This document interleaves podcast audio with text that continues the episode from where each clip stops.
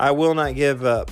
Even though I may be surrounded by oppressors, I am never smothered or crushed by them. I may suffer embarrassments and become perplexed, and it may seem that there is no way out, but I will still not be driven to despair. Even though I may be pursued, persecuted, and hard driven, God will never desert me and make me stand alone.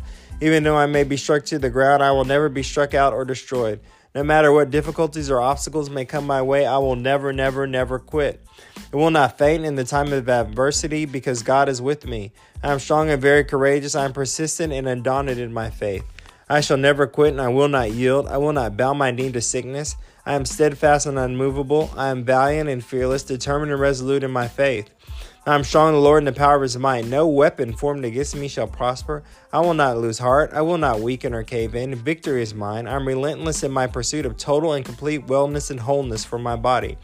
Thou shalt make thy way prosperous, and then thou shalt have good success. Have I not commanded thee, be strong and of good courage? Joshua 1 8 9. The Lord says, I will never leave thee nor forsake thee. Hebrews 13 5.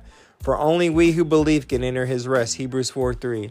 We are hedged in, pressed on every side, troubled and oppressed in every way, but not cramped or crushed. We suffer embarrassments and are perplexed and unable to find a way out, but not driven to despair. We are pursued, persecuted, and hard driven, but not deserted to stand alone.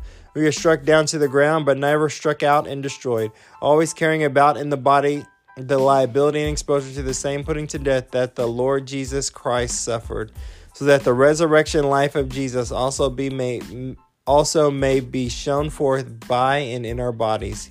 2 Corinthians 4 8 through 10.